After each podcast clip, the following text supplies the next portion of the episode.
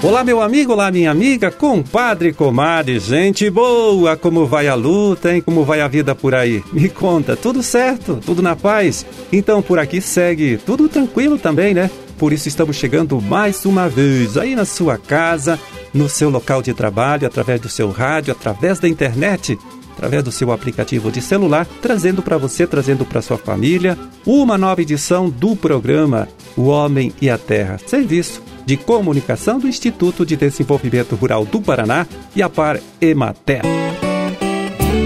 Bom, aqui na produção e apresentação, né, mais uma vez conversando com você, estou eu, Amarildo Alba, né, contando sempre com trabalho ali, tô Gustavo Estela na sonoplastia. 8 de dezembro de 2022, quinta-feira, em quinta-feira de lua cheia, Dia Internacional da Justiça, Dia Nacional da Família e Dia de Nossa Senhora da Imaculada Conceição, né? Feriado, então, em muitos municípios aqui do nosso estado hoje.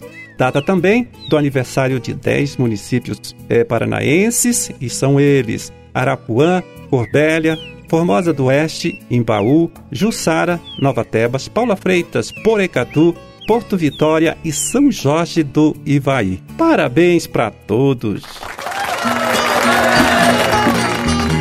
E olha só, agora nesta próxima terça-feira, dia 13, extensionistas do Projeto Grãos, aqui do Instituto IDR Paraná, também pesquisadores da Embrapa Soja de Londrina, vão se reunir com produtores de soja da região de Irati. O encontro é, será na propriedade da família Bibi, que fica no município de Rio Azul. Vai ser no período da tarde, com início às 13 horas e 30. E olha, é fácil você chegar lá, tá certo? A propriedade da família Bibi fica ao lado do portal da cidade, cidade de Rio Azul, na saída para Rebouças.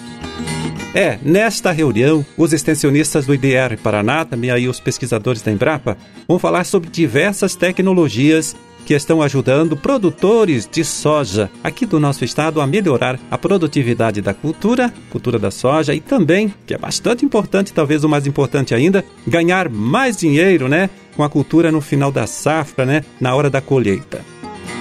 Então eles vão passar orientação, olha, para você sojicultor, melhorar a qualidade do solo, gastar menos com inseticidas e fungicidas e ainda, hein, fazer a co-inoculação da semente na hora do plantio. Prática que ajuda a planta a fixar mais nitrogênio do ar e também desenvolver mais as suas raízes, tá? E você sabe, né? Com uma raiz mais desenvolvida, o pé de soja é, vai sofrer menos em períodos de seca, né? em períodos de estiagens e vai absorver melhor os nutrientes do solo. Então, só repetindo para você, veja bem, esta reunião acontece agora na próxima terça-feira, dia 13, na propriedade da família Bibi, como disse, fica na saída da cidade de Rio Azul para Rebouças, tá? Você que é produtor de soja da região de Irati está convidado a participar, tá certo? Vai ser no período da tarde, com início às 13 horas e 30. Pois aí, no último mês de junho, o Serviço é, de Pesquisa do IDR Paraná começou lá com a criação do IAPAR, completou 50 anos, né? E durante a comemoração foram lançadas aí diversas novas cultivares de plantas geneticamente melhoradas, né? Com pesquisa aqui do próprio Instituto, como foi o caso da cultivar IPR 211, que é de uma planta conhecida como cártamo. Então, o cártamo é uma cultura ainda pouco conhecida da maioria dos agricultores, não apenas aqui do nosso estado, mas do Brasil todo, né? Por isso, nós andamos procurando o pesquisador Pedro Mário de Araújo, que trabalhou no desenvolvimento desta cultivar IPR 211, para saber então é, mais a respeito do assunto, tá? A primeira pergunta que a gente fez para ele, né, para o Pedro Mário, foi a seguinte: o que é exatamente esta planta? Então veja aí a resposta que ele deu para gente.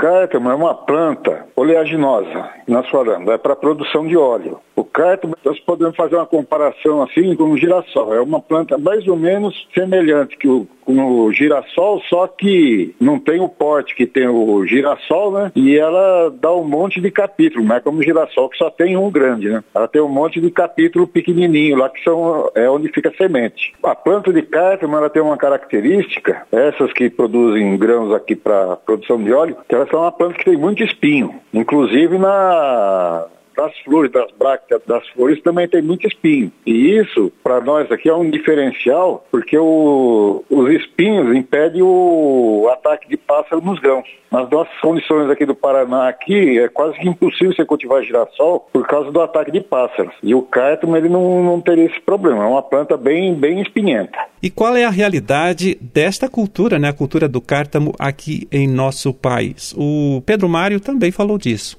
Aqui tem alguns cultivos esporádicos, tá? Tem muita gente que nos procura aqui para procura de semente para fazer plantio, né? Mas aqui a gente tem os cultivos são poucos, tanto é que não existe ainda material registrado para se produzir semente. Quer dizer, primeiro, a verdade, o primeiro material que está saindo aí para produção de semente, produção de grãos, registrado aqui no Brasil, é esse material nosso aí, o cártamo IPR 211. Existem alguns materiais registrados aqui já há muito tempo, mas que era para o pessoal usar a planta como arranjo de flor. E o cártamo também, além do óleo para consumo humano, que aqui no, no Brasil entra muito assim o, o, grão dele na mistura de comida para pássaro. Ele tem um grãozinho miúdo, não é tão grande como o girassol, é um pouquinho menor. Então as misturas aí para pássaro, para calopsita, periquita, esses bichos que tem assim, ele é muito utilizado. Aí o pessoal importa, ou importa semente que não é semente para cultivar no Brasil, de cártamo da Argentina, ou importa o grão da Argentina para fazer essas misturas. Ele também tem esse,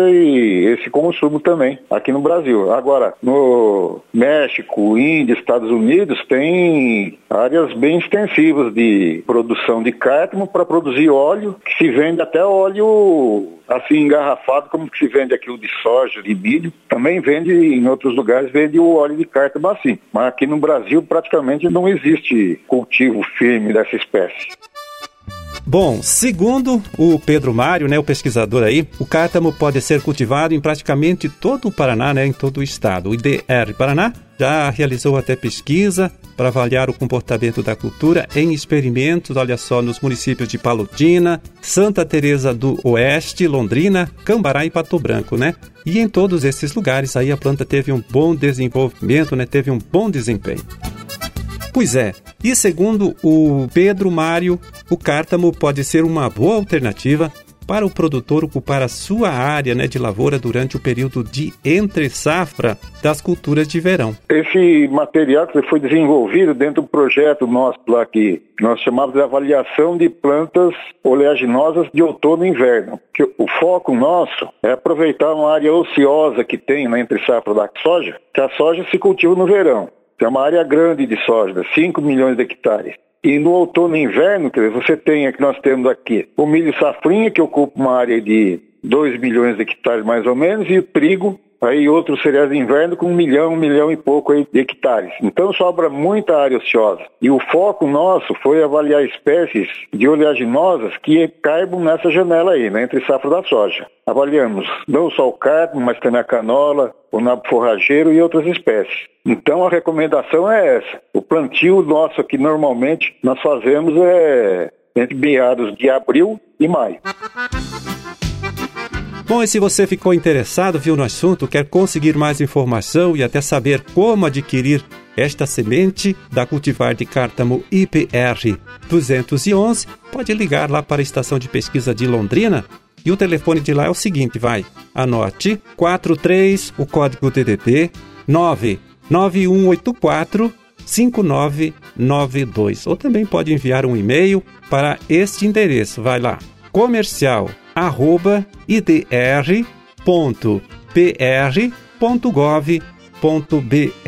Eu repito para você, vai lá.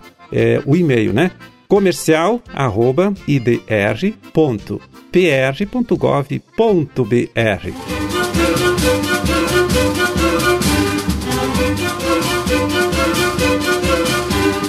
Pois é, terminamos o nosso trabalho de hoje, hein? Vamos ficando por aqui desejando a todos vocês aí uma ótima, tá certo? Uma excelente quinta-feira e até amanhã, quando estaremos aqui de volta mais uma vez, hein? Falando com você, trazendo para você, trazendo para sua família também uma nova edição do programa O Homem e a Terra. Grande e forte abraço para todo mundo, fiquem com Deus e até lá.